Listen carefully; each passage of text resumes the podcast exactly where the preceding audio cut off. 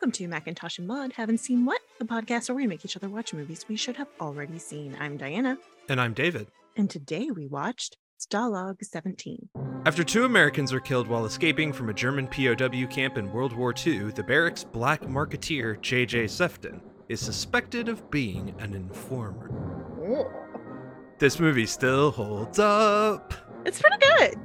I forgot how much I really enjoyed this movie and how somehow this movie takes a really black comedy and about midway through turns it into an interesting who whodunit hmm and you're captivated the whole time. I don't know about captivated. It moved a little slow. Well, it's a 1950s movie. Like, Well, you know, it it it still moved just a little bit slow. I had really no idea what to expect from this film. So I, I what was fun was like I'm watching, I was like, oh, you know, this kind of reminds there's like there's these bits where I'm like, oh, this reminds me of MASH.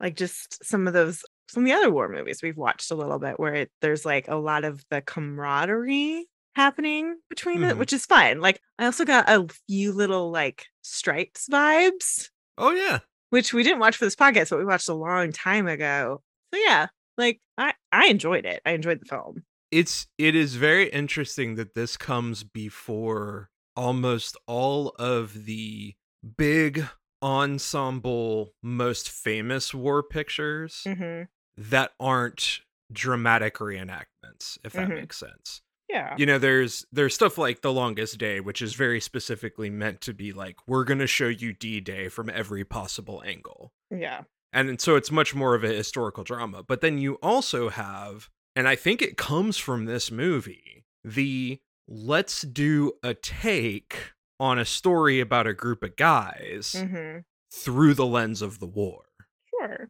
which is where you get mash which you know everybody talks about mash as an allegory for vietnam despite the fact that it's set in korea Sure. but you also get a ton of war sitcoms that come out after this. We'll talk about that in the trivia. But I mean, like, Okay. this came before all of those. Mm.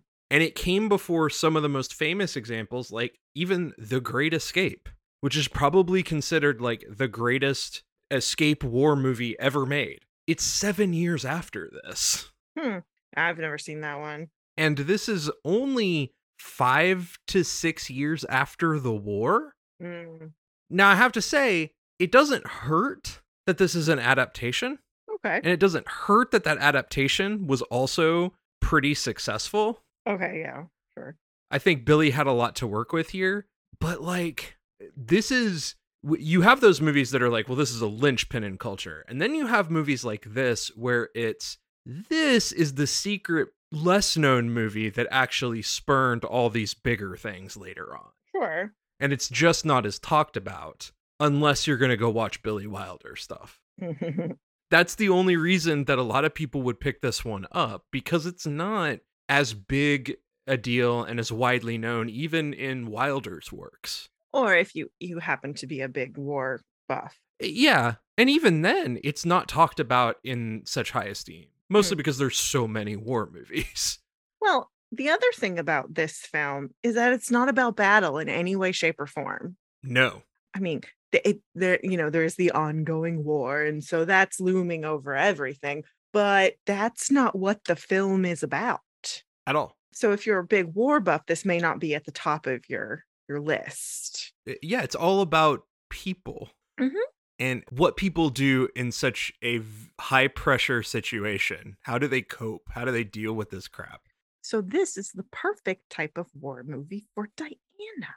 A little bit. Yeah, kind of. What, what war movies for Diana need to be about the people. I want to see a person in a particular circumstance and I would like to follow them or that group or you know like we talked about with Dunkirk like okay here's this one particular battle and I'm going to show it to you from three different attack points if you will. And that was very interesting. 1917 we're going to show one guy and we're never going to stop.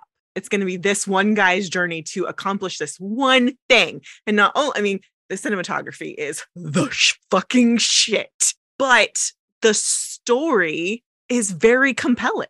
It's great. Those are the types of war movies that I'm I'm on board for. Yeah. So this one, not knowing anything, it was like, oh, okay, cool. I'm I'm here for this. I can do it. Well, the budget for this film was one million six hundred and sixty thousand dollars. Okay. That equates to about eighteen million five hundred thousand in today's money. Mhm.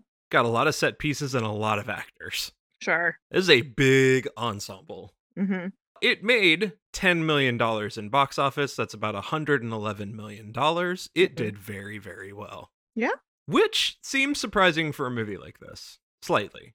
Well, I, I I don't know because I'm sure still it coming out so close to the war, I could see a lot of people being interested. Well, it's also coming out very close to the tail end of the Korean War. Okay, yeah. It's like that that is one we don't ever talk about, but you know, it wasn't very long after World War II that we went right back to war. hmm and that war is never talked about much to the frustration rightfully so of the veterans who fought in it but Sure. like we we got out of world war ii and then america just decided to kind of pop back into a cold war and then the korean war which was a proxy so Yeah. Yeah it it, it never really ended for us. And i think you know talking about the writing of this that's a huge part of it is that this is a movie about the dudes the grunts on the ground who have to bite. Hmm it's not about the officers. It's not about you know the the generals in charge and and the supposed great guys who know how to fight these battles. It's the dudes who are marched out there to have to deal with all the shit. Yeah. And it was written the play was written by two actual prisoners of war Hmm. so donald bevan and edmund trzcinski this is really their biggest credit claim to fame I, I think they may have a handful of other things but they wrote this play and it was a fairly decent success Okay. they were both prisoners of war at stalag 17b in austria during world war ii. Bevan himself was a b-17 tail gunner who was shot down over germany in 1943 and he was very likely the inspiration for a character in 1949's 12 o'clock high which is a one of the most famous world war ii fighter plane movies ever made Hmm.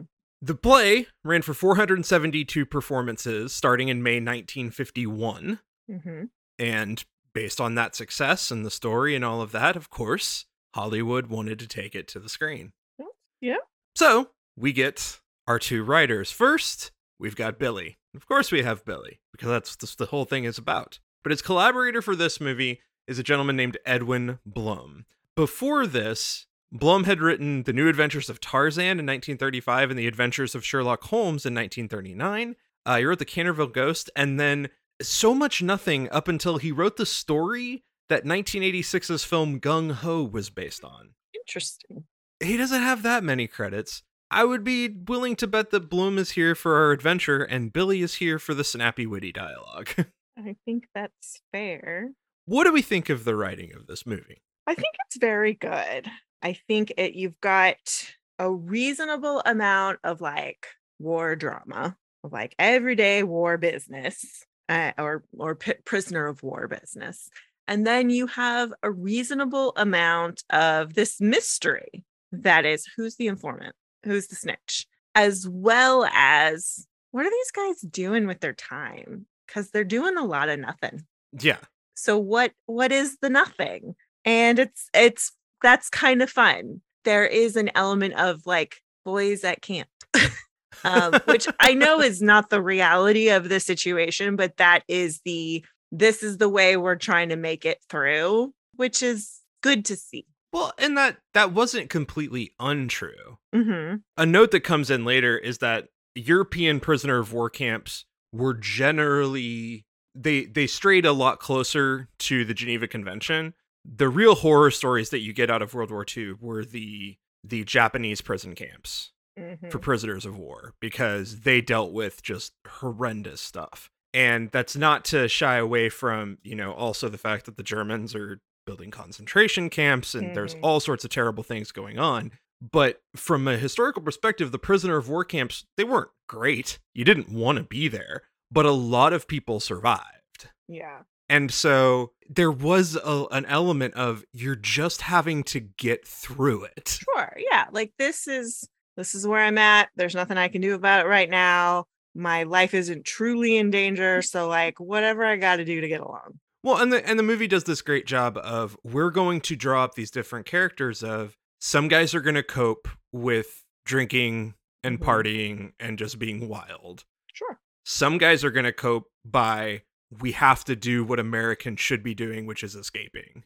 Sure. And that's absolutely a thing. There were there were many soldiers, especially those who were like more petty officers, like the Mhm. guys who were in charge of the barracks hmm who were like, no, no, no. If we're not trying to get out of here, we're not doing what we're supposed to be doing as soldiers. Fair. And then you have guys like Sefton who are just like, I just want to live through this fucking shit and be as comfortable as possible while I'm here. Yep. And all of those seem to be pretty valid thoughts when you're literally stuck in a camp in the middle of Western Europe. Sure.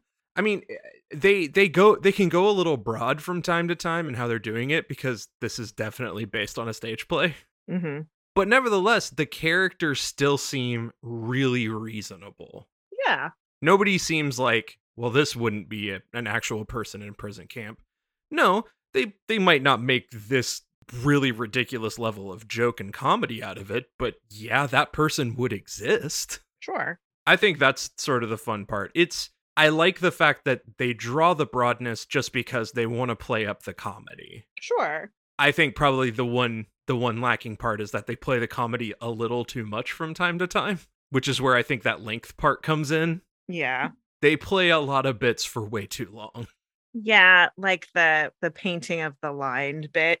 Like it's funny. It's a very funny bit and just keeps going. Yeah. It's like to what end? Like it it just doesn't do anything for those characters or the characters watching it. Like it doesn't do anything. So it's just like, eh, okay, we spent five full minutes on this. No, thank you. Yeah, I mean, it, them doing it is important because then Sefton goes over there later with no problem. Sure. No, no. I totally get I totally get the purpose, but why did it have to go on so long? No. Yeah. That that's really all it is for me. That sometimes you've beaten the joke into the ground and we don't need it to be there. but especially once we get into the later stages of the movie and not only do we have a mystery, Mhm. but then Sefton knows the last third of the movie is how is he going to prove it to these guys? Well, yeah. Because everybody thinks he's the heel. Well, I really liked like that line when he says like there's only two people who know I didn't do it. Me and the guy who did do it. You listening, Sefton? Yeah, I still got one good ear. Now you listen to me. There are two guys in this barracks that know I didn't do it. Me and the guy that did do it. And it could be any one of you. You, Hoffy, or Duke, or Price, or the animal, or Blondie, or even Joey. And he'd better watch out, the guy that left me holding the stick. Because if there are going to be any throats cut in this barracks.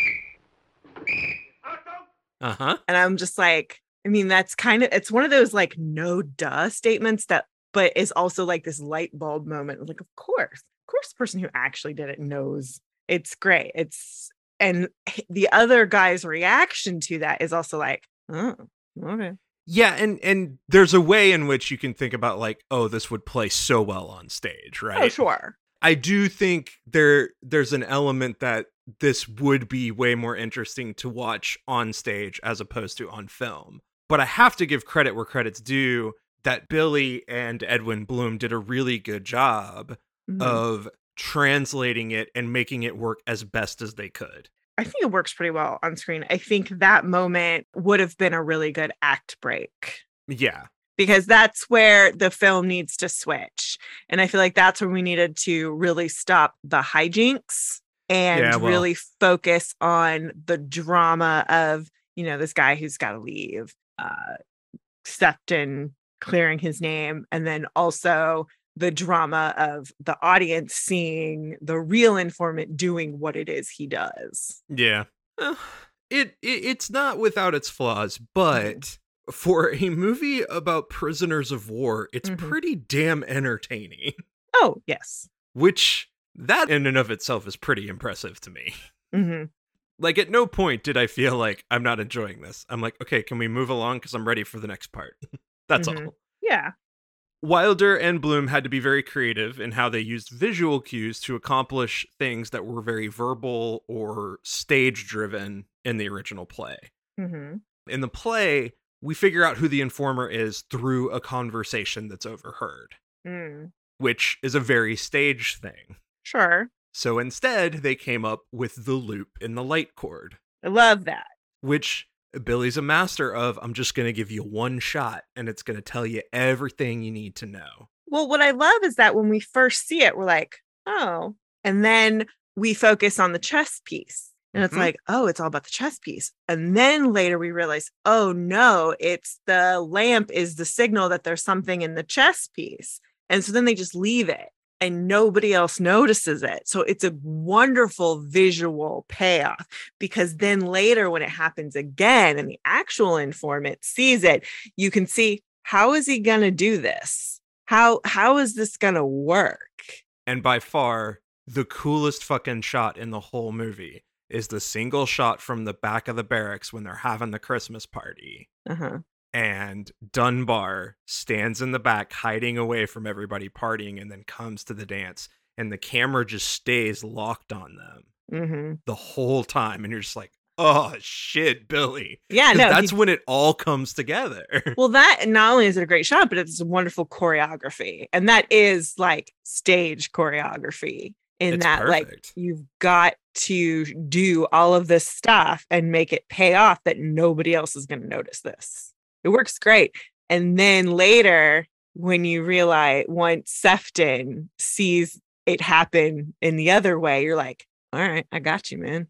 just that moment and then the final part is it cuts away to see Sefton in the shadows hmm and you're like yes Yeah, which is great. It's great. It's very um Hitchcockian. Yes. And I will say a lot of that is due to Billy's directing. His directing really shines through in this movie more than anything, but that was definitely put on page. It's a little bit of that noir flair. Just enough, just Just the right touch of it. Yeah, just a For little dash. well, for what up until this point has been a wacky comedy. Yes. like a- up until halfway in the movie, we're just like, all right, well, it's just kind of a wacky comedy with uh, some very dark undertones. Yes. and then all of a sudden the stakes get raised just Mhm. little bit by little bit also in the play duke and animal are one single character they're not separate in this he split them apart because he wanted the distinction of one guy being super comedic and one guy being the angry you know accuser That's fair. i think that makes sense especially for the time he was working in Sure. And and also on stage you you don't always have that much space. And on film, he needed to fill out those barracks. he needed to fill out the barracks if we remade this i would actually love this character to be one character Mm-hmm. to have the dichotomy of the really silly guy who then also is absolutely ready to pounce when he sees a traitor. Sure. I would like that to be a single character, but Wilder's like, I'm not taking any audience member for granted here. Somebody wouldn't be able to put two and two together. And I don't blame him for that. Also helps that he doesn't have to, he can find an actor who can do each of those things instead of somebody who can do both, Yeah. which would probably cost a lot more money. Mm, likely. because he's not stupid. All right, let's talk about what I think is probably the best part of this, and that is Billy's directing. What do we think of his directing in this movie? Oh, it's perfect. I mean, I wouldn't I wouldn't change anything direction wise. I think um he really does make a n- not perfect script sing. Um it's not crap by any means. It's a great No. story. They're just edits I would have made, but the direction is fabulous. This is a running theme we have. Billy's scripts were like, they're pretty dang good. There's some things we quibble. And then his directing's like, oh my god, dude. You did it. You, You did it you good. nail it every time. Just those shots. And then like the fact of we start off with this whole group of dudes who are just talking shit constantly, even in the middle of an escape attempt. hmm I bet they make it to Friedrichshafen. I bet they make it all the way to Switzerland. And I bet they don't get out of the forest. Now, what kind of crack is that? No crack. Two packs of cigarettes so they don't get out of the forest. That's enough, Sefton. Crawl back in your sack. He'd make book on his own mother getting hit by a truck. Anybody call? Come on, Sefton, butt out. Wait a minute, Hoffy.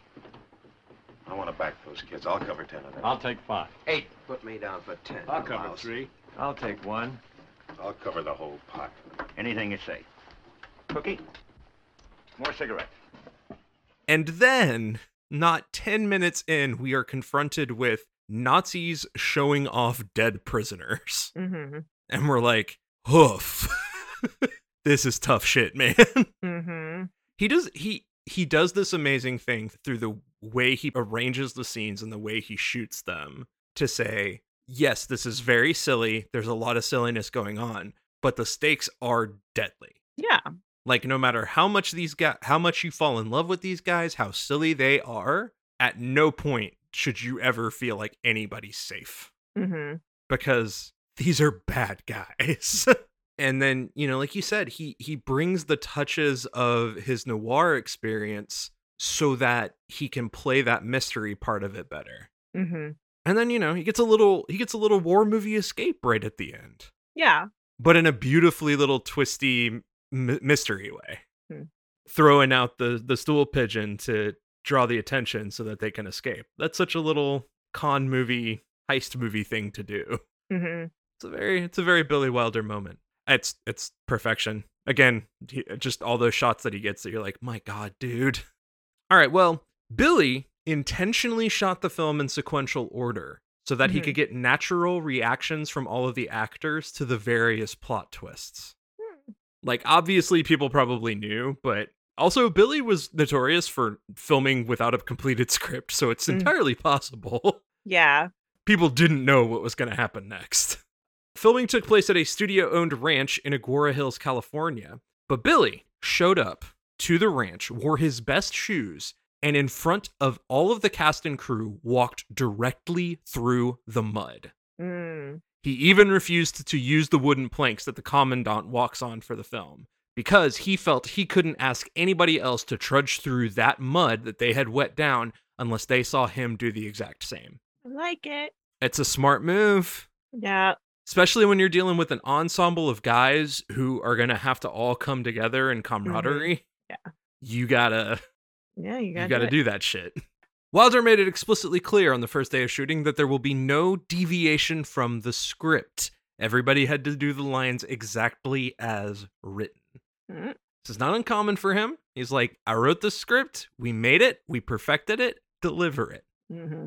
Specifically, he had to address this to two actors, William Holden and Otto Preminger.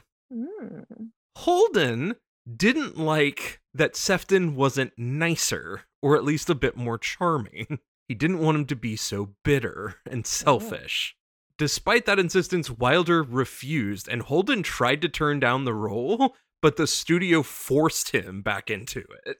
Oh wow. He didn't want to get pigeonholed as being just this like utter bitter, cynical guy, which, dude, that's the whole point. Mm-hmm. Preminger, who we will get into why he might have been this way, but he loved to be a ham and he had to be reminded to keep himself in line. Mm-hmm. Again, we'll talk about that when we get to uh, who he is. Wilder, of course, did come up with one tiny, more humanizing moment for Sefton that wasn't on the page. Mm-hmm. As he slips down the tunnel, he, of course, says bitterly, Just one more word. If I ever run into any of you bums on a street corner, just let's pretend we never met before. But Wilder thought it was too abrupt an ending, so he decided to tell Holden to pop back up one more time and give a salute before he went down the tunnel, Aw. which is adorable and precious, and also still in keeping with Sefton. Sure. However, for a couple of reasons, this would be the beginning of the end for Billy at Paramount. Hmm. Number one, this was a huge hit, so he expected a pretty big payout and some of the profit. Okay. I mean, it made 10 times its money. It did really well. Yeah. However, the studio told him that since his prior film Ace in the Hole had lost money, the difference would be subtracted from his profits on this film. Oh, is like is that allowed? I don't know, but don't fuck with Billy's bag. Yeah. I mean, that sounds like like asking for a lawsuit. It's it's not a good idea. Let's put it that way. There is one other thing that may have left a really bitter taste in his mouth. In order to improve the movie's profits in West Germany, the studio requested that the camp guards be changed from Germans to Poles. Hmm. Billy Wilder was Polish. His Mhm. mother and stepfather died in the concentration camps. He furiously refused the executives on this and demanded an apology. He never got one. Good for him. Ooh. Oh, God. Hollywood's always been bad, guys. I mean, there are horror stories of Hollywood trying to appease Hitler with the movies they were putting out until, even until America was fully in the war, like after 1939. So, like, studios were bad. Yeah. All right, well, that leads us to our cast. hmm And oh boy, do we have a fun cast. And we start with the man. He's back for his second time William Holden playing Sergeant J.J. Sefton. We talked about him directly for the last film. Mhm. He's fantastic in Sunset Boulevard. What do we think of him in this movie? I feel like I can tell he's struggling. Really, I think he's perfect. I until his character has the motivation to prove himself to not be the guy, I struggle with him a little bit. Oh, okay. Not that he's doing a bad job, but it's just like he feels really inconsistent. Uh, I don't think so. I think I think he's playing a lack of motivation until he gets the uh, until they steal his stuff, and that's Mhm. when he starts to like get the look in his eye of oh shit. hmm Like I think the first third of the movie, it's just like whatever y'all want to do. I've got my own thing going, and I don't care. Mm, maybe I just it didn't feel that way to me. Hmm, interesting. That's weird. Uh, like I think this is a movie that he was born to fucking play. Mhm. like it's it, it the the mix of smug charm and also slightly jaded is Mhm. like perfect for William fucking Holden. but Maybe. interesting. I don't know. I don't know.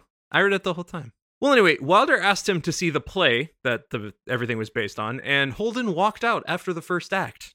Oh, Still, the studio convinced him to read the screenplay. He did. He decided to go ahead and take it. Now, despite his misgivings, because you may be right in the sense of you may be reading his discomfort with what he's doing here, he thinks Mhm. it's not right for him. sure. He did really dig into the role. He got a crew cut himself. Okay. He grew out his stubble. He undercut what was, at that point, he had very much leading man looks hmm and he really tried to fully take on the look of a GI in a POW camp. hmm Generally, he was known to be pretty friendly on set. I mean, he was a drinker, but he was known to be like just a guy you could goof off with and have fun. He actually withdrew very quickly on set and he complained about the noise and pranks from most of his castmates, who, as we'll talk about, a lot of these guys were in Broadway Oh, okay. some of the lesser known guys were reprising their roles. So he felt a little alienated. Hmm. That's It wasn't until later in the shoot when he got more confident in the role and he had more fun with it and and also got into the pranks and the other stuff. And that is interesting because if it was filmed in sequence, it's not until later when he's really feeling Yeah. comfortable. That does make sense. That that's what I noticed from him. Yeah. Yeah. And, and if that's what you see, that that's totally interesting. To me, it always just read as he is completely aloof and a secondary character to everything that's going on until they make it about him. I mean, that's totally fair. But yeah, I just hmm, interesting. One of those few cases where we can actually pinpoint that because, again, Yeah. it was all going in order. Mhm. Which yeah, that's crazy. Now, talking about Holden, one day during an afternoon break, he, quote, entertained an actress in his dressing room. That day, while shooting one of the final scenes in the water tower, he saw his wife standing on set looking stricken. Hmm. He walked down terrified that he'd been caught. However, she had accidentally wrecked their car, and she was just mortified, and he was completely relieved. Wow. he's, okay. he's William Holden, everybody. All right, who could have been better? The original choice for this role was one Charlton Heston. hmm. No. No, he was dropped when they changed Sefton to be an anti-hero when the Mhm. when the writing process went that way. Sure. Heston was like, "No, I won't do that." And we're all better off for it. Oh yeah. Then next in line was the star of Billy's previous film Ace in the Hole, one Kirk Douglas. Oh, okay. I could see that. He probably could have done it. It would be interesting. It wouldn't be as smug hmm because Kirk isn't as smug, he's more intense. Hmm But he was a good enough actor to pull something like this off. Hmm. He just wound up declining it and he claimed it was the biggest mistake of his career. Oh, interesting. which I don't feel bad about because he's a terrible person. Fair. All right. Next up, we get Don Taylor as Lieutenant James Dunbar. Mm. He is the officer who comes in, is in the water tower. He's up here because he was one of the bigger stars. Even though he's not in the movie that long. Uh, before this, he actually got his start as a soldier and sailor Hmm. in a lot of movies, despite being a draftee in the army. He wound up serving in World War II, became a bit of a known quantity, and then showed up in like a ton of Navy movies for some weird reason. Mm-hmm. But he was in Winged Victory, The Naked City, Father of the Bride in 1950, Father's Little Dividend, Flying Leathernecks, Submarine Command, and Destination Gobi. After this, he was in The Men of Sherwood Forest, The Bold and the Brave, and then he went into directing. Um, He did a ton of TV movies. He directed Escape from the Planet of the Apes, the really weird comedic third one. Uh, He directed Damien, Omen 2, and The Final Countdown. Hmm. Just a wild, interesting career. That is a little odd. We name him up here in the credits. What do we think of him in this movie? He's barely in it. I mean, he's a good asshole. The one real thing of note for this guy is that he convincingly plays an officer who, despite being an amiable guy, definitely has a little bit of looking down his nose at everybody. Yeah. And Sefton calls him on it almost immediately. Hmm. But Dunbar gets the upper hand of being like, I'm not giving shit up. I'm not telling Yeah. you anything. Yeah. much to the chagrin of every all of the the Germans in the camp who want to figure this out and get the win. He's like, I, I don't care what you do to me. I don't care how much. I just want to go to sleep. First of all, hmm. please just let me go the fuck to bed. Yeah. But he doesn't give anything up, and he out of everybody, he's probably the purest hero in the movie. He's also just not that big a deal, but Yeah. whatever. All right, then we go to Otto Preminger as Oberst von Scherbach. Now, Otto Preminger is not an actor. He Okay. was a very famous German director. This is one of his few film roles. Of the movies he's directed, he he had a run on par with Billy Oh, okay. but different styles of movies. Um, and also Otto Preminger, one of the best known directors who Saul Bass, the legendary title designer, worked with all the time. Oh, okay. So Otto Preminger directed the movies Laura, The Man with the Golden Arm, Carmen Jones, Saint Joan, Porgy and Bess, Anatomy of a Murder, and Exodus. It's like that's just some of his most famous stuff. Hmm. He's a big fucking deal. Yeah. What do we think of Otto Preminger in this movie? Uh, he's pretty good. he is very interesting because he's a little bit of a prototype of like the Hans Landa Nazi Yeah. of like I am not a Nazi because I hate anyone. I'm a Nazi because it's beneficial to me rising up in the world. Sure. He doesn't care about any of this crap. hmm He just wants to rise up the ranks. Yeah. What he brings to it is a little more, a, a little bit more like everydayness. And I love the little twist for him of like, I'm going to get this information out of you because it will get me out of this fucking hellhole. Mhm. Like, I am, I am not supposed to be here. Yeah. I am supposed to be in a much higher place based on my rank, and they have shoved me into this garbage, and I don't want to deal with you. And if I can get this, if I can report this attack, I will finally get the position I deserve. Yeah. I hope you appreciate this moment, Lieutenant. You see, I'm a cavalryman. All the von Scherbachs were cavalrymen. Well, you know what happened to the cavalry. Just give me five minutes on that couch, will you? Five minutes. The young ones, they put into the panzer divisions. The older ones, they put into the quartermaster corps. Or made them recruiting officers. Or wardens like me. Wet nurses to putrid prisoners. In Berlin, they have forgotten that Colonel von Scherbach even exists. But they will remember now. That's fun because then the whole time, even when he's pulling some of these more grotesque things, you're still just like, ah, but you just want this for your own power. Oh, yeah. It's it's the banality of evil. It's much more sinister in a very just normal way, hmm which I think is important when you've got a movie like this where you're really trying to focus on this crew and the issues at play. hmm You don't want them to be like the all capital letter Nazis, right? You don't want them to be like the baddest of bad guys. You want them to also be realistic. So undercutting them helps when you're also dealing with just this set of circumstances. Hmm.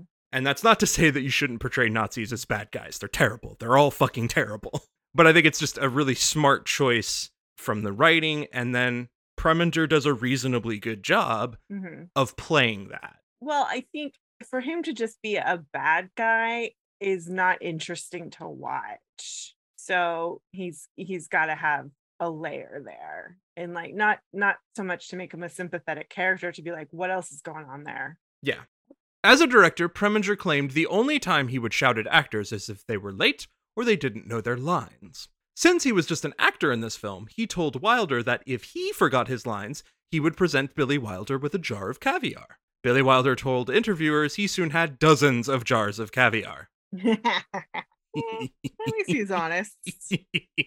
I, I can respect that. oh, Billy. Otto Preminger, everything I've heard was like he was a very snooty European director type, but Mhm. eh, you know, he wasn't he wasn't like utterly harmful to anybody.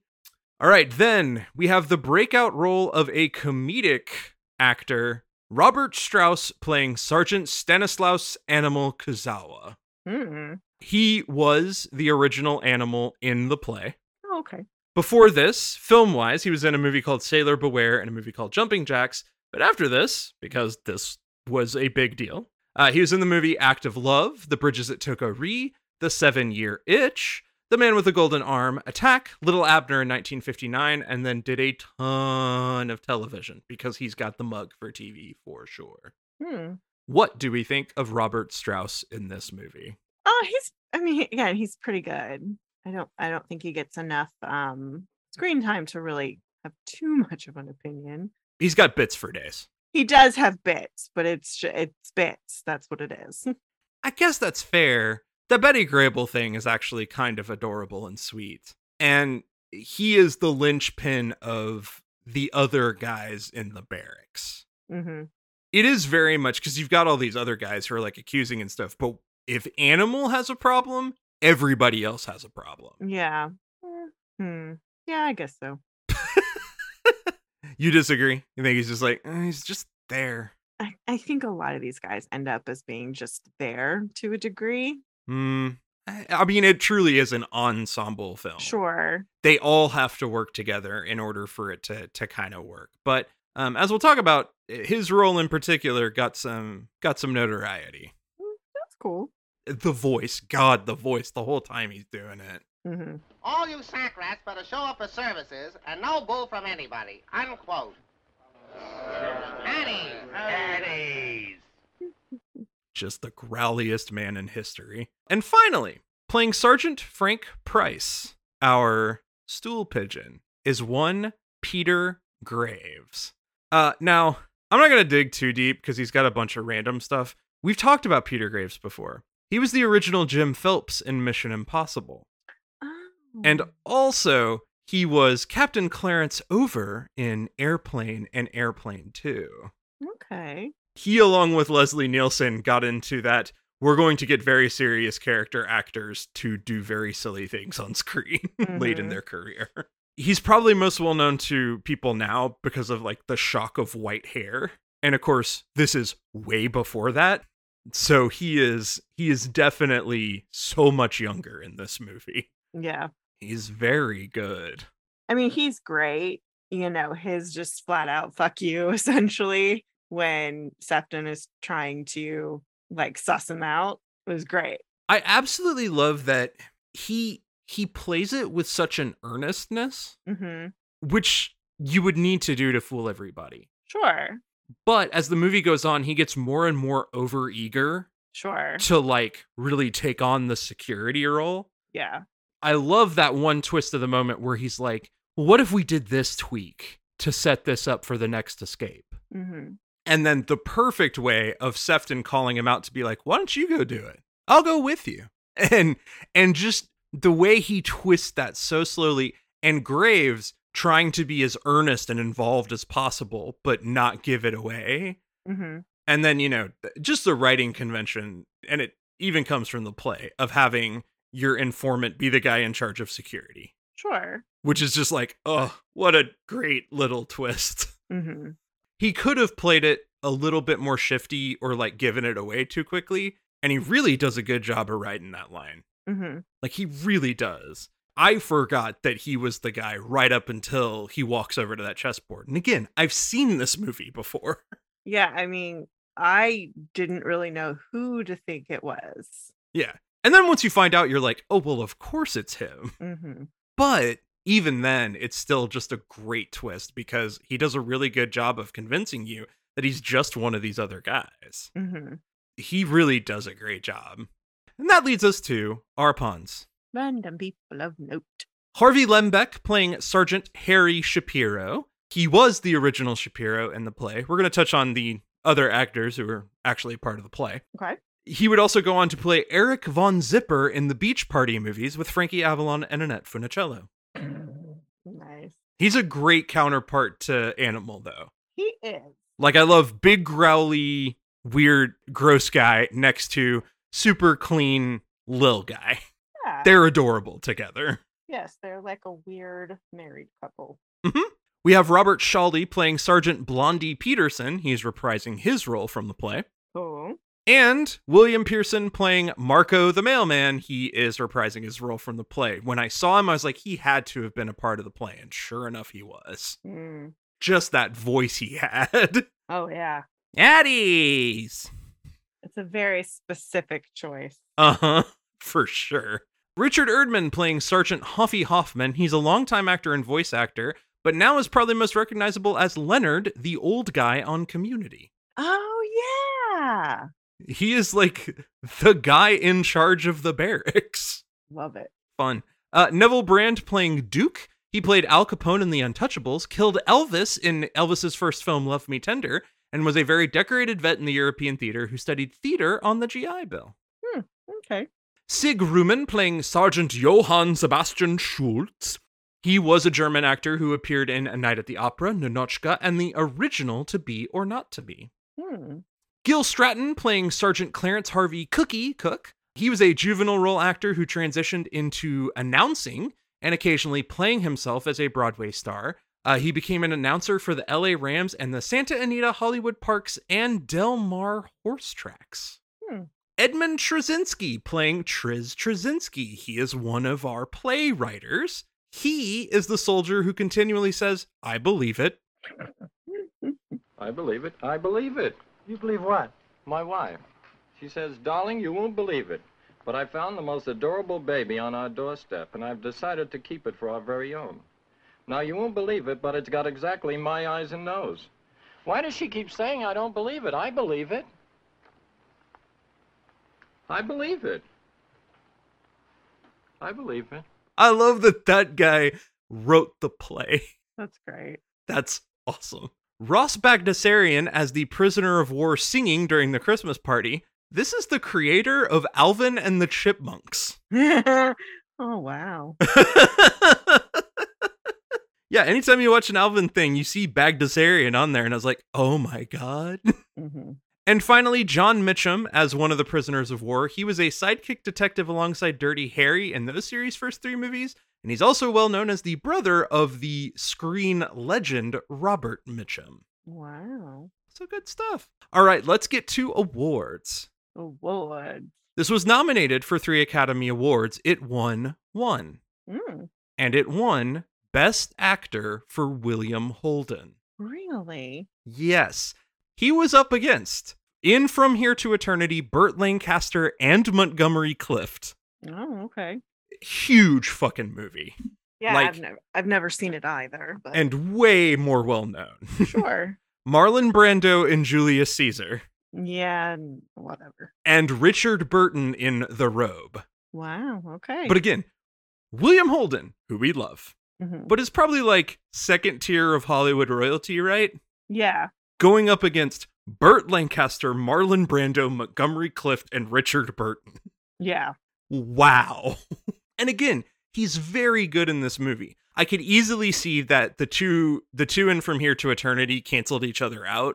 hmm Like that's very likely and William benefited from that. he, for his part, didn't feel like he deserved this at all. His wife later stated that he always felt it was a compensation vote for his performance in Sunset Boulevard, hmm which I wouldn't be shocked by. I mean, I love him in this movie. He does do a much better job in Sunset Boulevard. I agree with that statement. Yeah.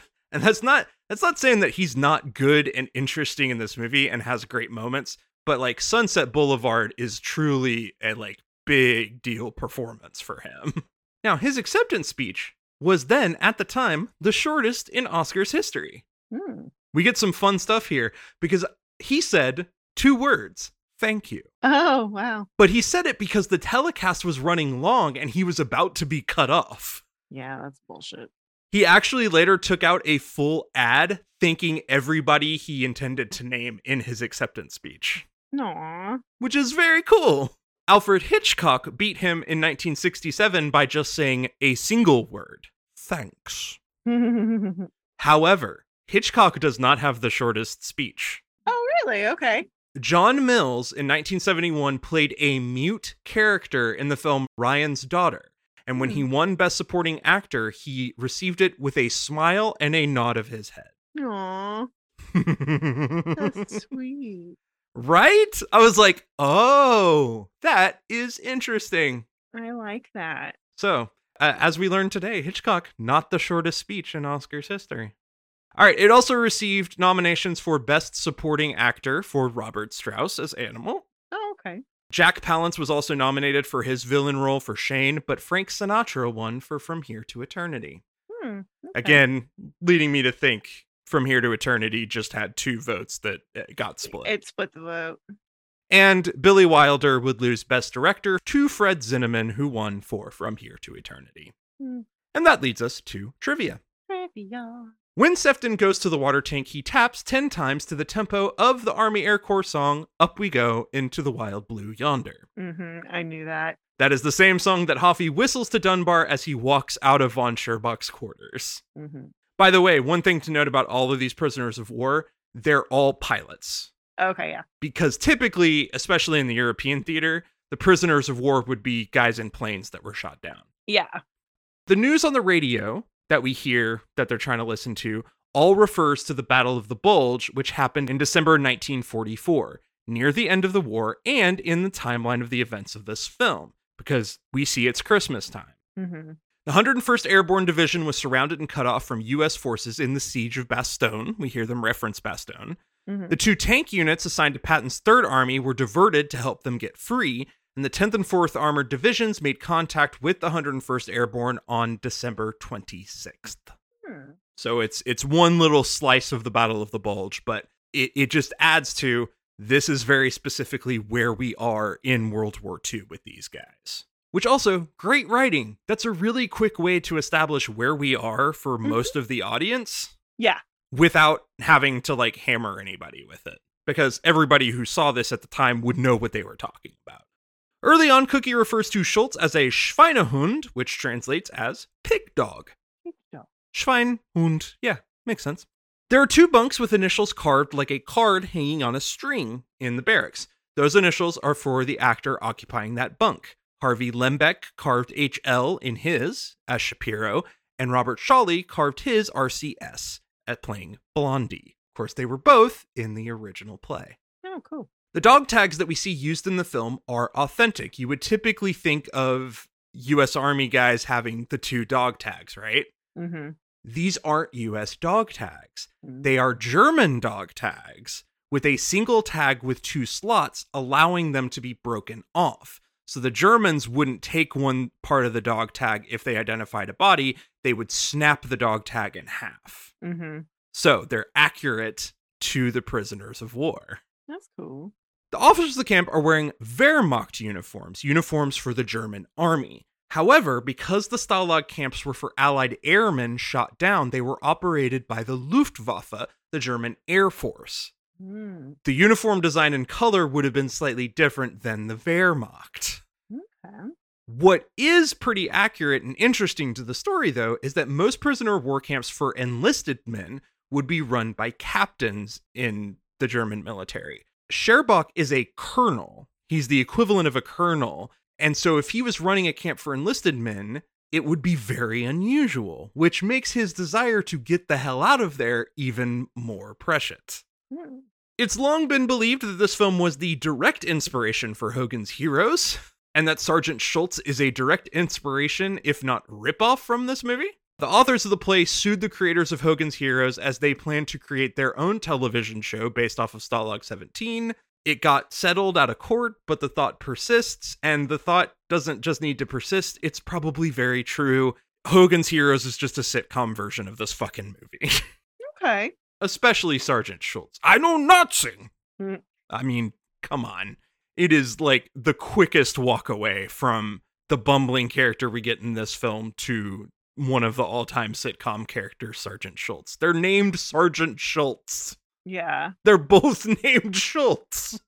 And finally, in this film, Sefton argues against escape, saying it never works. However, in Bridge on the River Kwai, Mhm. William Holden's character argues that POWs should escape. In reality, this is probably accurate in both films. Most German prisoners of war would survive the war, while most Japanese prisoners of war died in captivity. Mm. And that leads us to ratings. Hmm. For every film, we have a specific ratings system. For this one, it's got to be cigarettes. Yeah. That's all we're doing this movie is trading cigarettes, man. Yep. I'll give you a box that says he doesn't make it out of here. And we'll bet on the horses too. yeah. The horse. The Mises the horse- horses was so the horse good. race was hilarious. So good. Yeah. The fact that Sefton just took it all very seriously. Yeah. A plus. A plus work. hmm This is my movie. I still really love this. Mhm. I'm gonna go four and a half again. Mhm. I think it's really good. I love the performances. I love the ensemble and the way the story develops. Again, they just let the bit go on a little too long. Yeah. And because of that, it just kind of takes longer than it needs to. But I still was entertained. I love this take on a war movie. I love the idea of having a war movie that also involves comedy and a little bit of noir mystery hmm and just roll it up into a single, just really entertaining movie. I'm going to go ahead and go four and a half. Okay. I'm I'm gonna go with four Makes sense. because of the the it goes on a little too long and some of the inconsistencies with William Holden, like which like we can tell why, but it's just like mm, eh, mm, yeah, just I need a little bit more from him up front. Okay. Well, let's see if we can finish off strong with the William Holden trilogy. Oh, okay. the mini trilogy within this The saga. series. As we talk about Billy Wilder's next film, 1954's Sabrina. Sabrina. Now, you haven't seen this movie. No, but I have seen the 90s version a lot. I can't remember if I saw it in the theaters or not, but it's one my mom and I would talk about. We would actually quote a lot. So I'm very familiar with the story. Well, if there's a remake, you know what that means. Oh, yeah, we got to double feature this because you haven't seen the newer one. No, of course I haven't. Yeah, we got we got to watch it. I haven't ever seen the original, so of Oh. course I need to see the the remake too. Okay, it'll it'll be an interesting compare and contrast because the newer Sabrina was also a go to sleep movie for me for a period of time too. So that means Diana knows every line. I I don't know every line. You did at one point. I probably know the beginning 20 minutes very well. Oh, well, interesting. Okay. Yeah. I always love a little contrast compare of a remake. Yeah, that's always fun. So, Well, until next time. have a good movie.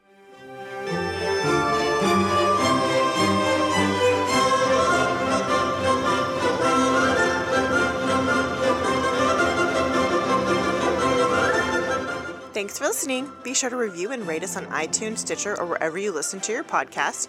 For questions, comments, and recommendations, you can email us at macintoshandmod at gmail.com or find us on Twitter, Instagram, and Facebook.